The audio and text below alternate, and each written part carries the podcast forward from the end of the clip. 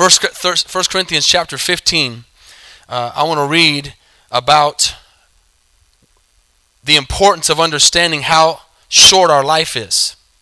How many know that the life we live on this earth is short? And we don't even know what's going to happen tomorrow. We're not even promised tomorrow. And we need to live every day like it's our last. And we know that as believers, but how many know we can get so caught up and busy in life that we forget? Have you ever walked around, driven around, gone around during your day and realized, stopped enough to think, man, this, this body right here is really fragile? We, we do things all the time. We're, we're going and going and going and never stop for a second to think, man, this thing could just shut down right now.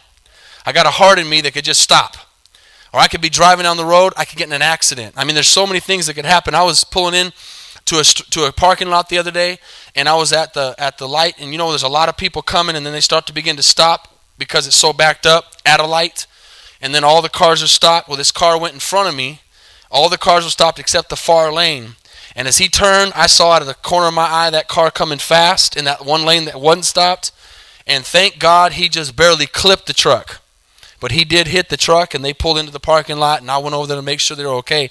But how many know two seconds earlier, that thing would have hit straight head on and I'd have been looking at a bad accident. Life is fragile. And we cannot continue to live our lives as believers.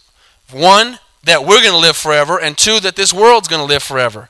Like Robert said in the prayer, we need to be thinking about the lost that are outside these walls. Because right now, there's people passing into eternity as I'm snapping my fingers. And 1 Corinthians 15 says, and, I, what I want us to talk about tonight, if you're taking notes, is if this world is all we have. I mean, you might remember this message. If this world is all we have.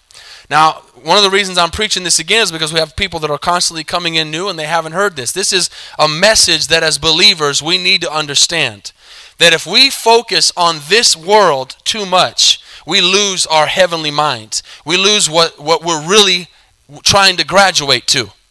How many realize tonight that we are just, as the Bible says, passing through? This is just a test for eternity. And in the span of eternity, I'm not going to take the time to go into eternity tonight. You need to realize this is nothing.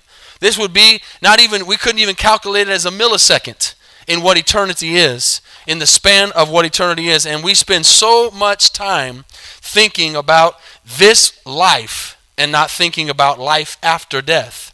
And Paul wrote these words in 1 Corinthians 15, verse 15. If you're there, say amen. He said, Yes, we are also found, yes, and we are, all, are found false witnesses of God, because we have testified of God that he raised up Christ, whom he did not raise up, if in fact the dead do not rise. For if the dead do not rise, then Christ is not risen. And if Christ is not risen, your faith is futile, and you are still in your sins. Then all those who have fallen asleep in Christ have perished. In watch this in 19. This one I want you to focus on. If in this life only we have hope in Christ, we are of all men the most pitied. Amen? If in this life only we have hope in Christ, then we are pitied. That means if we believe tonight that that just the hope of Christ is while we're alive, that I'm a good person and God's changed my life and I'm, I'm going to live for the Lord, and we just have this religious attitude and don't understand that when we die, this flesh is done. And the only thing that's going to live on is your spirit. Can you say amen? Our spirit is going to live forever. And so uh, we believe in the Bible that says that Jesus Christ came to this earth. He lived a perfect life. He made no mistakes, but that wasn't enough. Then he died for us. He died on the cross. He, his nails and his, his, his hands and his feet were pierced to the cross. And he bled, the Bible says. That was not enough. Amen? If he would have stayed in the grave, church, everything we do and everything we believe would be lost and hopeless. But how many know that Jesus did not stay in the grave? That he came out of that grave, and by the power of God that was in him, he conquered death. He conquered sin. He conquered sickness. He conquered hopelessness. He conquered everything you face on a daily basis because he rose from the dead. And if we don't believe that, if we don't stand on that, then we are lost tonight. Amen. But how many are thankful that if he rose from the dead, the Bible says when I die, I will rise from the dead too. Amen. And I'm not going to live in that grave, but I'm coming out. And we know tonight that we're living in a time where Jesus could blow the trumpet at any moment and we won't have to die. I believe I'm not going to die. I believe I'm going up in the air. But what I also believe is that if we're only looking at this world, we're, we're miserable. If you're focused, now I'm going to go both ways tonight. I'm going to hit you at every angle. When I was in, well, let me read something to you. How many know that there's a whole lot of, I'm just going to use athletes because I like sports, but there's athletes and there's singers and there's movie actors and there's business people who have a lot of money. How many know there's a lot of money in this world? I mean, a lot. And for instance, there, there's basketball players that make 25 to 30 million dollars a year for playing sports. And that's not even endorsements. That's not anything else but their salary. You know that comes down to $2 million a month? Anybody y'all could think you could make it on 2 million a month? You know what that breaks down to a day? $66,000 a day. How many think your problems might be solved if you had $66,000 a day? You know what? Your problems would be solved. You'd have a problem of trying to spend the money. That breaks down to $3,000 an hour. Some of us don't make that in a month, and they make it in an hour. They have their full-time job is to spend the money that they make. But you know what? There was somebody in the Bible who had way more money than any athlete, any famous person, or even the richest man on this earth today, which is Bill Gates, he just got number one again. He just climbed back up again. King Solomon had way more money than all these people probably put together. Let me read something to you. It, I could even say he didn't just have money, he had something more valuable than money. How many know right now, like they're, they're talking about gold and silver and buying gold and buying silver and all these different things? Well, that's what Solomon had. He didn't have no cash, he had the heavy stuff. And the Bible says that he had gold and silver and tons of resources. Solomon was so rich that he controlled money. He was Wall Street. He had so much money that he could basically he could tell Bill Gates, "Hey, this year I'm going to let you be rich. And next year you're going to be on food stamps." That's how rich King Solomon was. He had the power to dictate if $10 was a lot of money or $10 trillion was a lot of money, and it was the truth. He was that rich. According to the Bible, and you don't have to go there, just a, it's just an example. In 1 Kings 10, 13 to 15, and 2 Chronicles, King Solomon received 666 talents of gold per year as a salary. He also received other monies from merchants and traders and surrounding governments. And he took an annual salary that ended up being, listen to this, $3.8 billion a year. And when you work that out over his 40 years, that he, in his lifetime, he made over $222 trillion in his career. $222 trillion on today's market. Amen? Now, one of the reasons he needed that much money was to take care of the 700 wives that he had. That's a lot of, lot of wives to take care of. Amen? But he still had money left over, I'm sure. Bill Gates is the richest man on the face of the earth, and he has 300, has as an asset, 300 billion dollars. That's not even a trillion. And Solomon had 222 trillion dollars. And guess what? Guess where Solomon ended up? Lost following the women, doing other things. Amen. How many know that there's a, lot of people that have a lot of money, and if that's all they have is money, they're really lost. Some of y'all saying, "Hey, I don't know. I might would like to give it a try and see how if I, you know, how I'd feel about it." Nobody in here is going to lie and say they wouldn't like to try and see, you know, what it would be like to spend that much money or have that much money. And you, uh, you can get religious and think of all the great things you'd spend it on and everything. Amen. And I'm not going to go there. That's another message. But the bottom line is if that's all we have, if I was filthy rich or you were filthy rich, you were the richest person on this earth, if that was all you had was 60 or 80 years of wealth and then you died, if this world is all we have, it's a sad thing. Now let me go to the other way. Well, you're just talking about the rich. Well, let's go to the poor. Let's go to the poorest of the poor. I, I don't know if I've ever met the poorest person in the world, but I've been around a lot of poverty. In Congo, Africa, Costa Rica, we worked for 10 years in the most poverty stricken places. I've been in houses where I've sat down on a, on a piece of wood for a chair with dirt floor, no running water, walls made out of tin that were grabbed from trash, pieces of of wood that they found all just they're called ranchos. I've I've seen it. I was in the Congo and I've told this story before to maybe some of you remember that I was I, I really lo- I really love kids. Amen. I, I love other people's kids a lot too. Amen. More sometimes because I don't want more. Two was good. But I like kids. Amen. Not like Pastor Chris likes kids, but I like kids. And I love to mess around with them and play with them. And I'll tell you a story later about how jealous I made Pastor Chris with his little daughter. I won her over. But when I was in the Congo, I took candy. The best thing I did that whole trip was take a bag of candy. A big old bag of that, just mixed candy. And I'll never forget in the Congo, getting out of that truck they would drive us from the hotel straight to the church. We couldn't stop. We couldn't get out. Couldn't take pictures. It was the it's the it's the most oppressive, poor place I've ever seen in my life. It's almost like if you were watching a movie, it was just gray. Just, there was no color. Nothing was painted. It was just dirty and stinky, and it was so it was so gray. The clouds were gray. I didn't see the sun the whole week. Just a poverty-stricken place. And I remember getting out of that car and taking some candy and giving some candy to these kids, and boy, they flocked. All the kids came running when I pulled that candy out. I'll never forget going into the church, walking back out a few minutes later, and watching four kids standing over on the side and looking at each other. And one kid had this, this uh, jawbreaker in his mouth.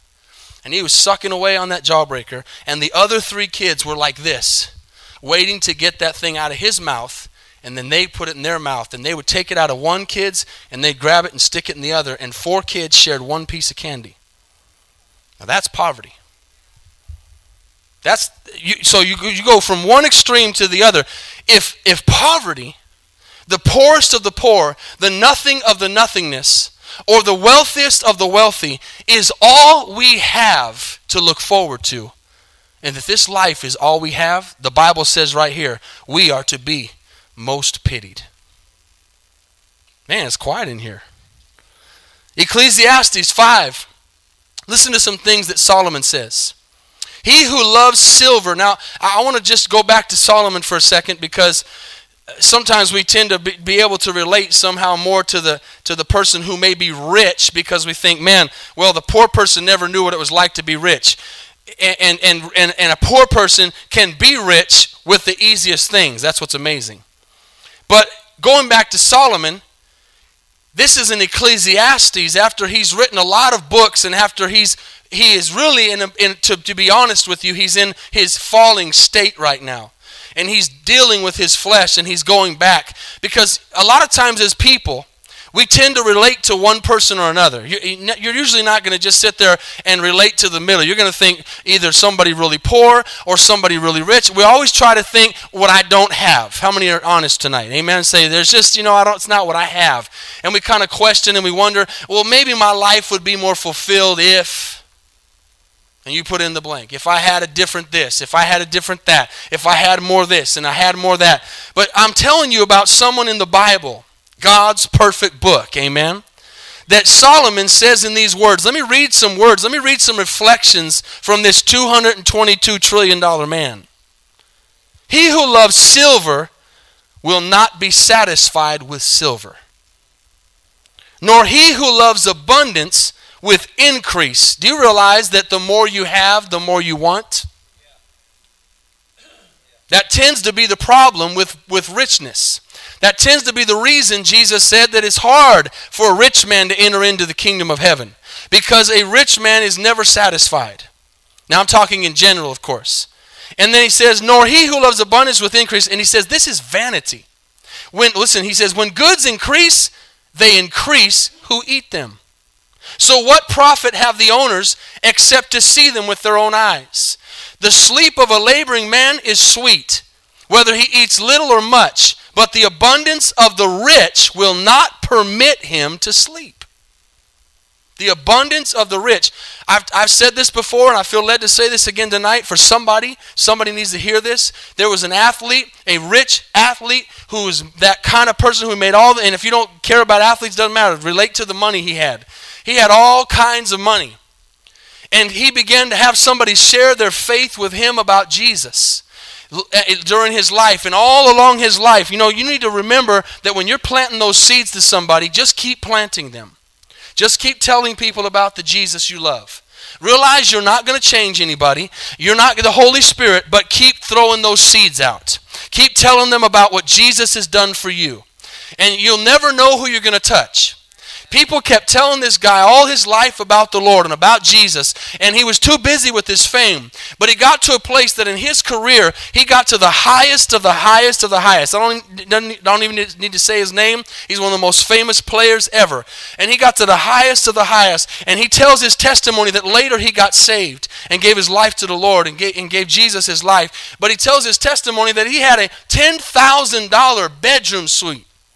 $10,000 worth of furniture around him, and he could not sleep at night. He'd have two or three thousand dollar pairs of shoes, and he says, I didn't know where I was going. And he said, one time where he really hit rock bottom. How many know we got to hit rock bottom sometimes before we look up?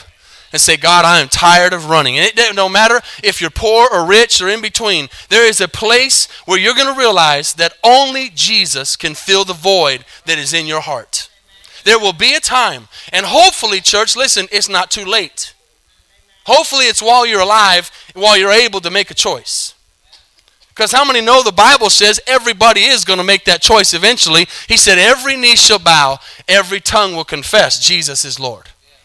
It makes me laugh in a sad way when somebody tells me, I just don't believe. Well, you're gonna. You're going to. Well, I just don't feel it. Well, I'm just not sure if it's true. Well, you're gonna. Every time you get exposed to the gospel, you become more accountable for what you've heard. Believer or non believer. And this man, he went and bought a car. He went and bought, I don't even know what year it was, but just know that a Ferrari is an expensive car. He said, if I go and buy a brand new Ferrari cash. Now, tonight, you might not care about a Ferrari. You put in there what it is that you would want to go buy cash. Some of y'all would buy a crock pot. That's fine.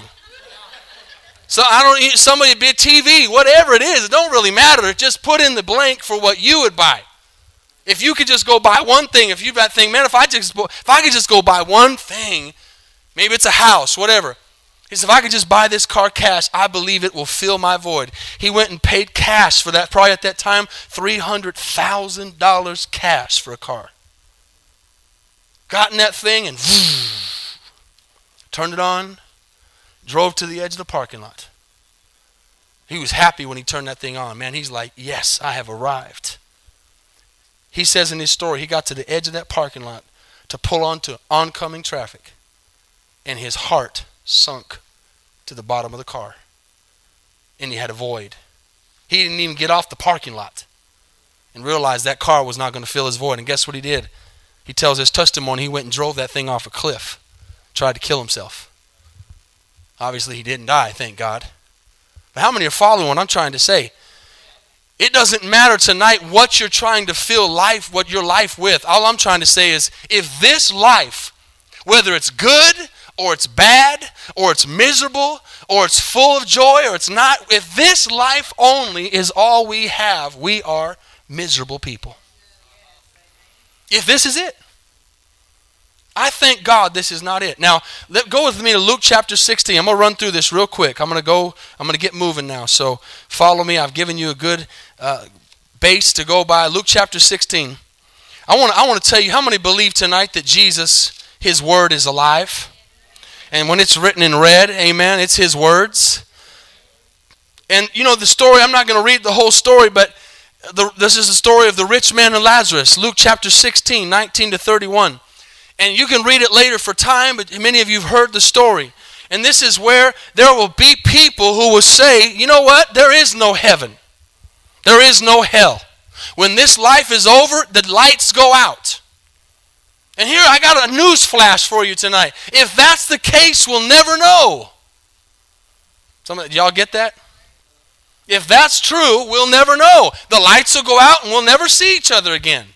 No one will be able to say, You were wrong and I was right and I was right and you were wrong. The lights will just go out. But the question is, what if the lights don't go out? Or what if they go out for a split second and the lights come back on and it's the shining brightness of the God Almighty who created the universe and you're standing before Him and have to give account for your life? That's what I believe. Luke 16, without going into this story, tells us there is a heaven and there is a hell. See, as human beings, we like to believe one or the other. How many know we like to believe what makes us feel good? If I don't really want to believe in heaven, I just don't believe it. If I don't really want to think about hell, I just don't think about it. And, and we just kind of do that out of sight, out of mind thing. But there is a heaven and there is a hell. Even though there's not a whole lot of preaching on the second one nowadays. And there's people that say this is hell. Wow. What a beautiful hell. And you might say, hey, some people do live in hell. That's, that's true. Uh, hell on earth could be understood. Some people do live in, in a life of hell on this earth. But it's not hell. It's still this earth. Because the Bible says in Hebrews 9.27, don't forget, it's appointed unto man once to die, then comes judgment. Now, I didn't write the book. You didn't write the book, but I believe what it says. I believe that when this life ends, per the Bible, we are going to have to give an account for our lives. And we see in that parable, without getting into it for time, we see a verse 25's got an emphasis. He says, Abraham says, Son, remember that in your lifetime you received your good things, and likewise Lazarus evil things, but now he's comforted and you're tormented. The rich man, the, the rich man dies, and Lazarus dies and they both go down. At that time, there was an abyss between paradise and hell. At that time, before Jesus died. And at that time, the Bible says that on one side, they were comforted and in paradise. And on the other side, they were tormented. And that man said it was so bad, he said, Would you please just come and dip your fingertip in water and t- put it on the tip of my tongue? That's pretty bad.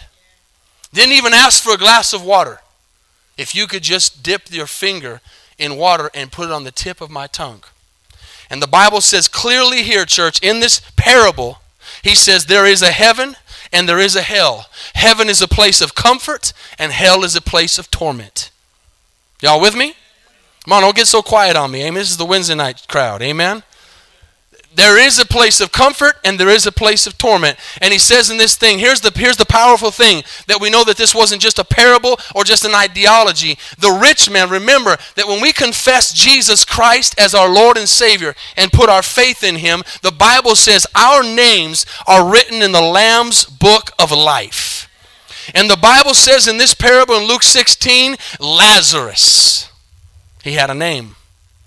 But the other guy is the rich man. In hell, there's going to be the actor, the singer, the athlete, the scholar, the business person, the atheist, the this, and the that. There will be no names because he says at the end, Depart from me, I knew you not.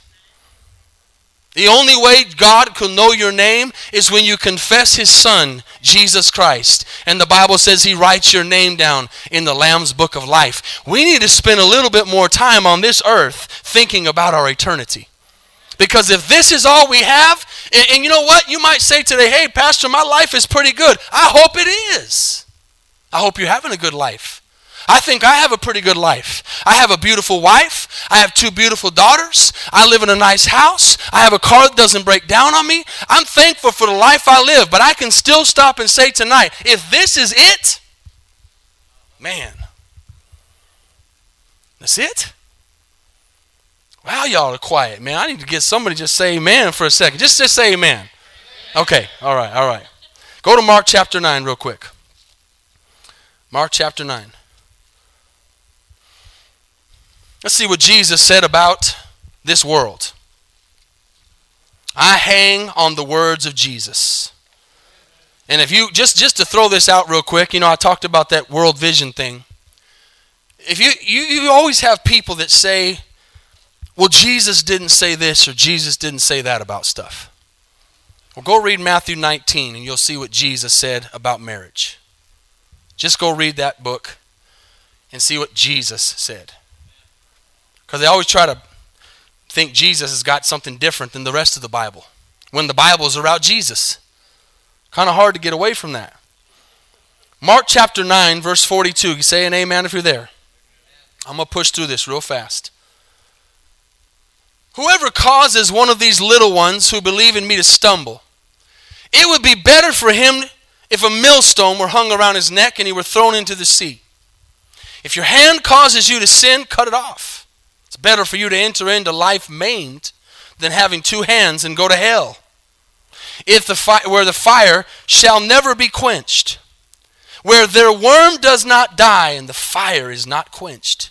And if your foot causes you to sin, cut it off. It's better for you to enter life maimed rather than having two feet and be cast into hell, into the fire that shall never be quenched. And look at verse 46, second time he says this the worm does not die, and the fire is not quenched. Now, just doctrinally tonight, church, remember that there are people that teach erroneously that when we die, and even if we do go to hell, we will burn and it will be over. We will be annihilated. We will be consumed in the fire. But Jesus was very clear. How many know Jesus could have just said to the fire? He could have just left it at that and said they're going to go, and that, and if they're rebellious, that's where they're going to go. And listen, let me tell you something real quick, just real quick. I'm going to take two seconds on this. Get out of your head and your mind. How could God send somebody to a place like that? Because God doesn't send anybody to hell. The Bible says His place is your place is heaven tonight. And He did not send anybody there. We send ourselves by rejecting Christ to hell. Get that. I'm not even going to say what. Get it out of your head. Because that's what the world will try to use, and it's not going to make it go away. It's still going to be there. Well, I don't believe it. Well, it's still going to be there. Because I don't believe it and you don't believe it doesn't make it cease to exist. And Jesus was so specific about it. Do you ever think, you go, man, why would Jesus be so specific about hell? Because he doesn't want you to go there. He doesn't want anybody to go there. If you're describing a place that's bad, you really describe it good, don't you? Hey man, you do not want to go there because, and you're really descriptive about it because you don't want them to go there. Jesus was very descriptive. He said, This is a place where the fire's never quenched, where the worm does not die. That means it's, it's continuous. And he's basically saying, all he's saying in this is, hey, take me serious. That's basically what this comes down to. We talk about the hand and the foot, and then it's going to go on in verse 47. It says, If your eye causes you to sin, pluck it out. You know God's not asking us to go grab a hanger tonight, pluck our eye out. We're, we're smarter than that. But he says it's better for you to enter the kingdom of God with one eye than having two eyes and be cast into hell where the worm, third time, worm does not die, fire is not quenched. I say I didn't spend too much time on hell. We need messages on hell. Remember, that's what got me saved. It's what kept me saved. Because I know that place exists and I do not want to go there. I thank God Jesus saved me from hell. Because you do realize we're born headed that direction? And if it wasn't for Jesus stepping in and becoming a bridge, we'd all be there. Amen. Heaven. There's a heaven, there's a hell. If there's a wrong, there's a right. If there's a God, there's a devil. If there's a heaven, there's a hell. Heaven, John 14, 1 to 4, he says, Let your hearts not be troubled. If you believe in God, also believe in me. In my Father's house are many mansions. If it were not so, I would have told you. But I go to prepare a place for you. And if I go to prepare a place for you, I will come again and receive you unto myself, that where I am, you will be also. That where I go, you know, and you know the way, the Bible says. How many know tonight this verse right here? This is where I want to get down to. If this world is all we have, get your head and your eyes and your mind. Uh, yeah, we got to live this world. Yeah, we got to work. Yeah, we got to go to school. We got to do all that stuff. But get your mind up on heaven. We're going to spend a lot of time there. Amen? Y'all ain't even excited about heaven. Now I know you're tired. Amen. Philippians 3:18. This is some of the best verses in the whole Bible. Verse 20, Philippians 3:18 says, "For many walk, of whom I've told you often, and now tell you even weeping, that they are the enemies of the cross, whose end is destruction, whose God is their belly, whose glory is their shame."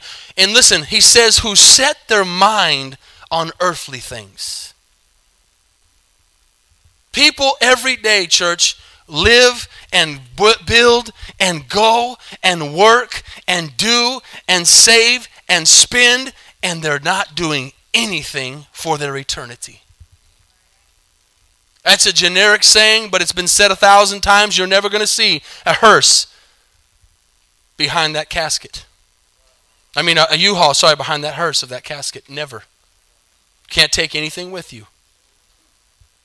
But then he says in verse 20, For our citizenship is in heaven, from which we all eagerly await, await the Savior, the Lord Jesus Christ. Watch this, who will transform our lowly body that it may be conformed. How many, how many believe tonight and are ready for this old body, this, this messed up physical body that gets us in trouble to be transformed into incorruptible? Amen. Into the glorious body that God had when He said, I made you in my image, where there'll be no pain, there'll be no sorrow, there'll be no aches, there'll be no crying, there'll be no tears, there'll be nothing wrong, but everything right. That's what I'm looking forward to. Heaven. Write this down quickly as I close. I want you to focus tonight on three things. What kind of pastor would I be if I don't mention hell? What kind of pastor would I be if I don't mention the place that you can go if you reject Jesus? But I also know that if you'll accept Christ and believe Jesus and tell people about him, that's our place we're going is heaven. And the way we need to be ready, listen, is to focus on these three things. Number one, we need to focus on heaven. Heaven itself. Heaven. I don't have time. It's a Wednesday night and time's flown on me already. But eternity with God our Father. I haven't even met him yet. None of us have even met him personally yet. None of us have hugged him yet, touched his hands and feet yet. But we're going to spend eternity with him. And I believe in him more than I believe in any of you that I can see with my physical eyes because I feel his presence. I can't see the wind, but I feel the Holy Spirit. Amen. I know it's there and that wind of God changed my life. Amen. And I know I know too much to go back. And Revelations 22, just write it down for later, talks all about heaven and how we're going to spend eternity with him.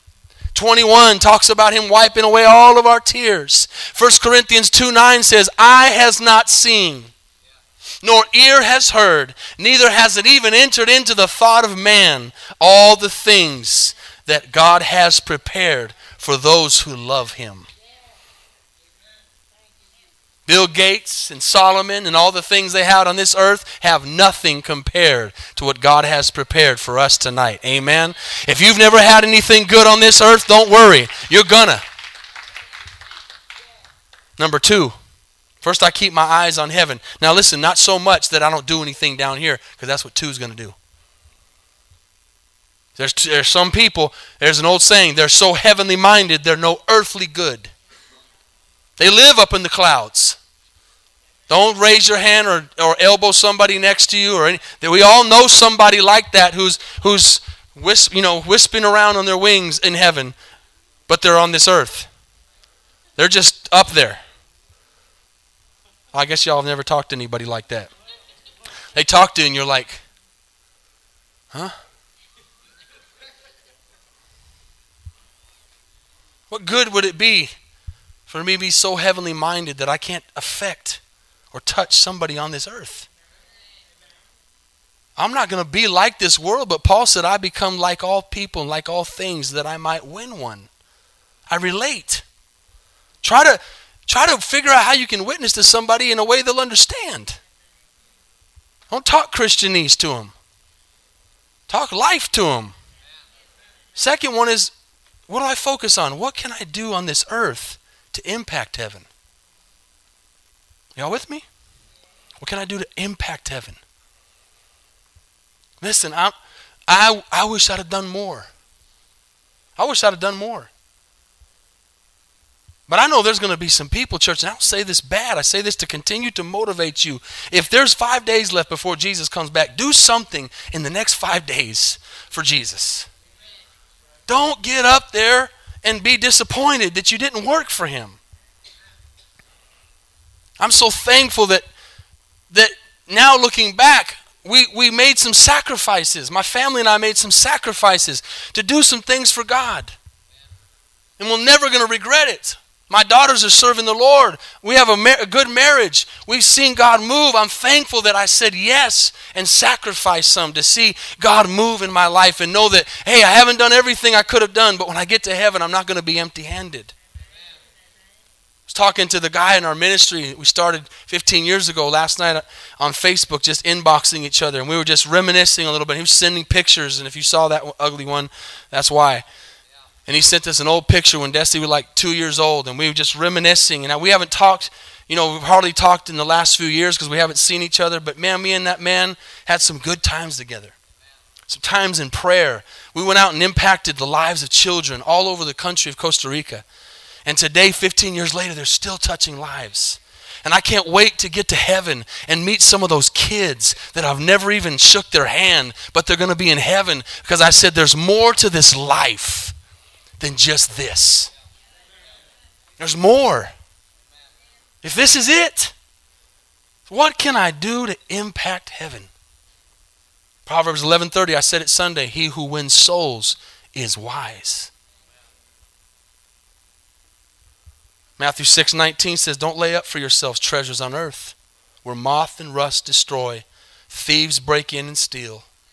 Doesn't mean you can't have a savings account.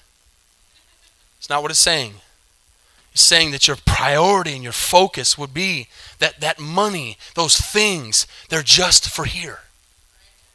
And many people do good with their money. They, they, you guys fund this gospel. We're in this building tonight because you fund this gospel with your tithes and your offerings, and we give. And that's why we're able to have a church and impact people. That's why we're, at, why we're able to send offerings over to Ireland. That's why we're able to send offerings to Mexico and send offerings to Africa because we're making a gospel impact. Amen? We're doing something for the Lord.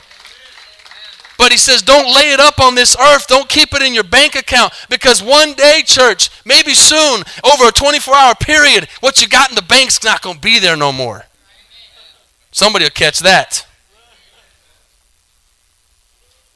Are you working for something that when this world strips you of everything, you still have riches in heaven? Send it up. Send it up where nobody can touch it. Third and final. Number one was keep your eyes on heaven, getting there. Paul said, I've run this race and I'm going to finish it. Does anybody in here tonight know somebody who is not finishing that race right now? I do. I talk to them all the time. I talk to people all the time. Keep your eyes on heaven and getting there. And you know what? Here, let me just throw this out for you real quick. Make sure you get there personally. Work on your salvation your walk. Listen, I've decided, and I have to remind myself over and over again that I am called to be a pastor, and I'm called to help, and I'm called to pray, and I'm called to preach. But I always got to come back to God. How's my walk? Am I okay with you? Lord, I will make sure I get there. What good is it going to do for me to save a bunch of souls and then lose my own salvation? What does it profit a man to gain the whole world and lose his soul? Keep your eyes on heaven. If your eyes are on heaven, people around you are going to go with you. And the second, what can I do to impact heaven? What can I do to make sure somebody is there thanking me for getting them there? And the third is kind of hand in hand. How can I glorify God on this earth? How can I glorify God on this earth?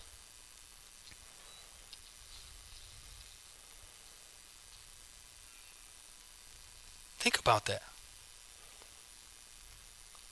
How can I glorify Him? What, you know, this is where sometimes, I don't know about you, I wish I had that bigger platform, that bigger audience. I wish sometimes I could get the mic at a Cowboys game.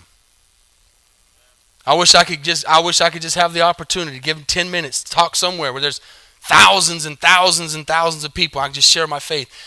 I, I think, man, those some of these athletes, some of these singers, some of these actors, some of these people have this platform that they can impact the world. How many of us have thought a million times, oh, if so and so would get saved?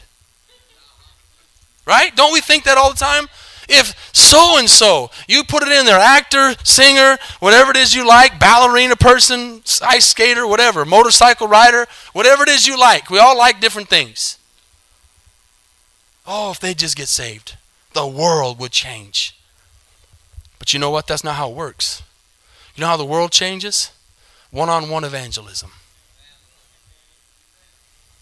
What microphone and platform did the 12 disciples have? They went one on one. They went out and they began to preach the gospel.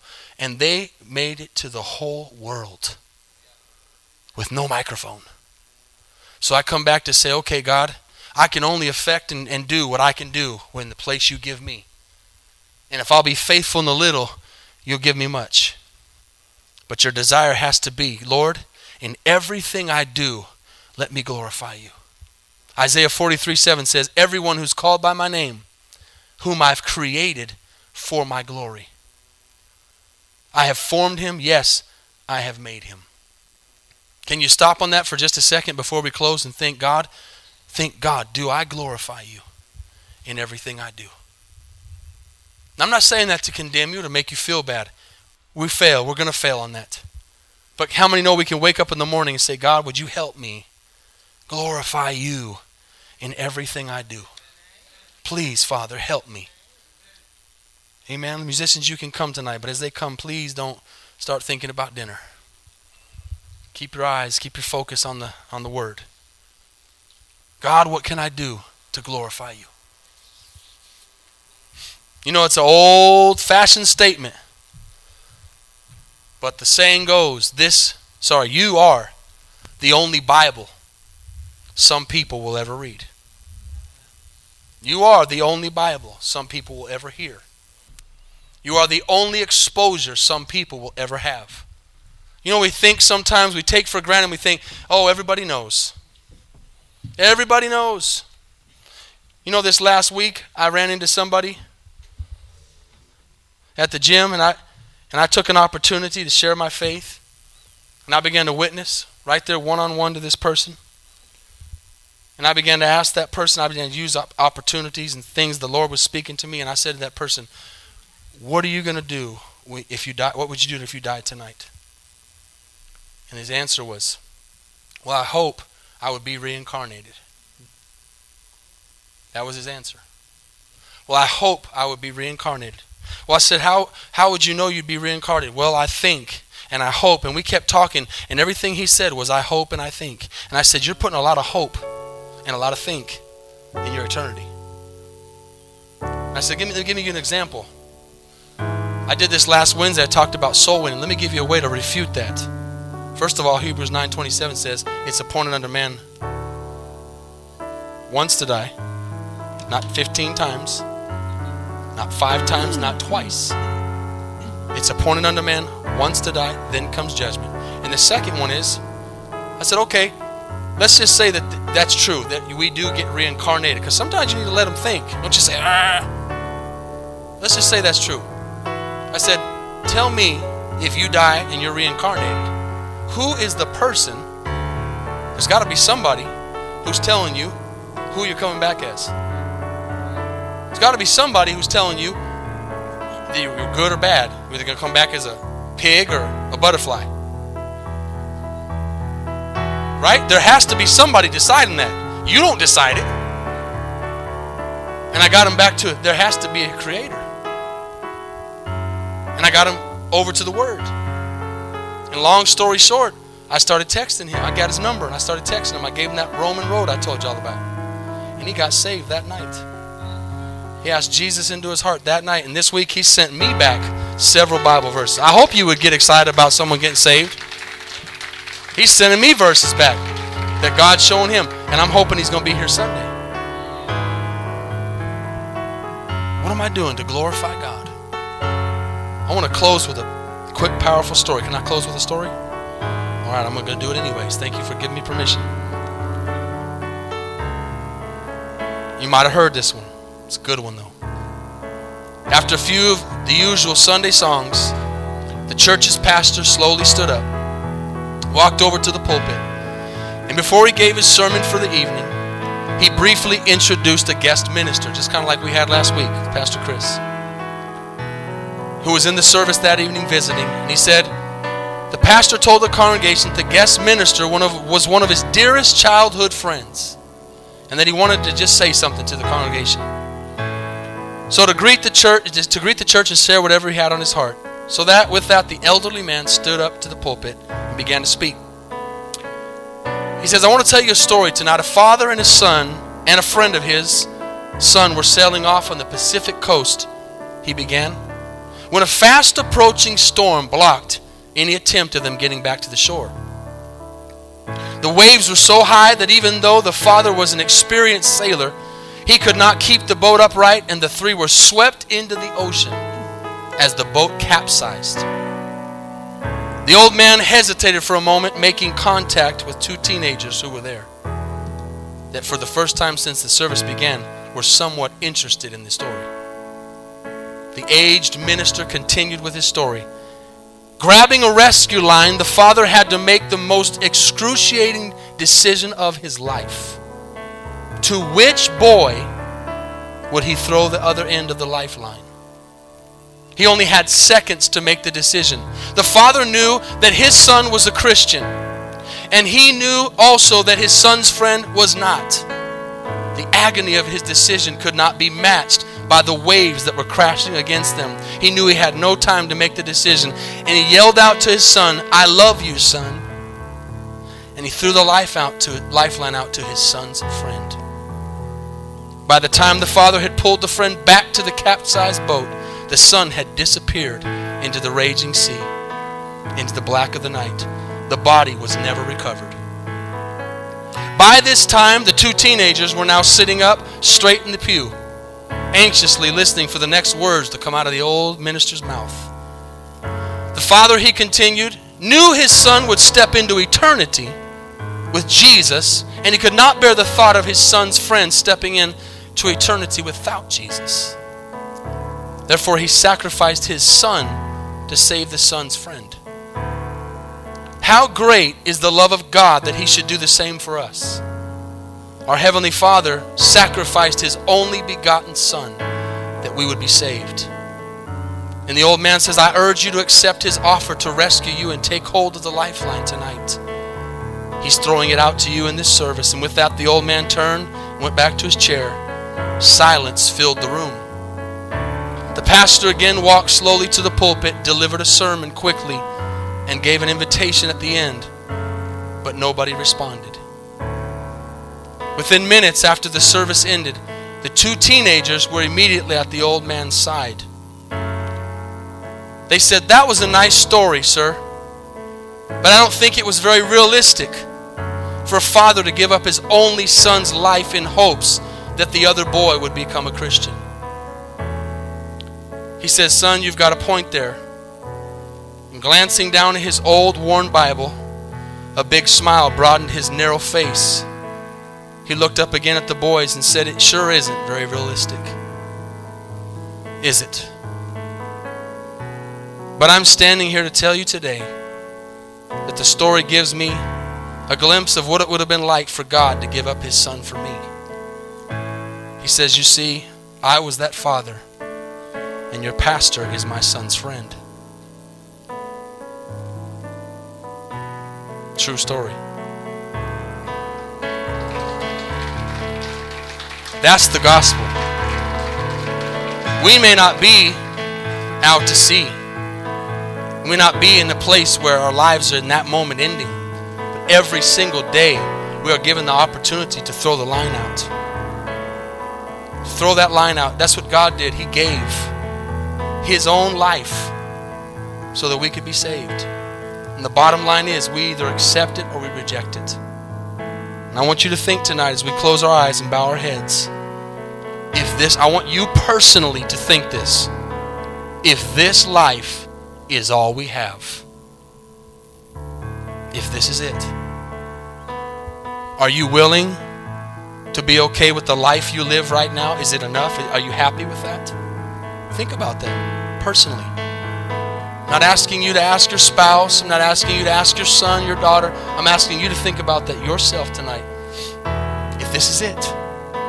Whether your life is good or whether it's bad. If it's really bad, wouldn't that be horrible if this was it? A bad life was all you had to look forward to? You're just going to die and you just lived a bad life? Or you say, man, my life's really good. And if that was it, though, you just lived a good life and it's it? Well, God says in His Word that's not it. We will spend eternity somewhere.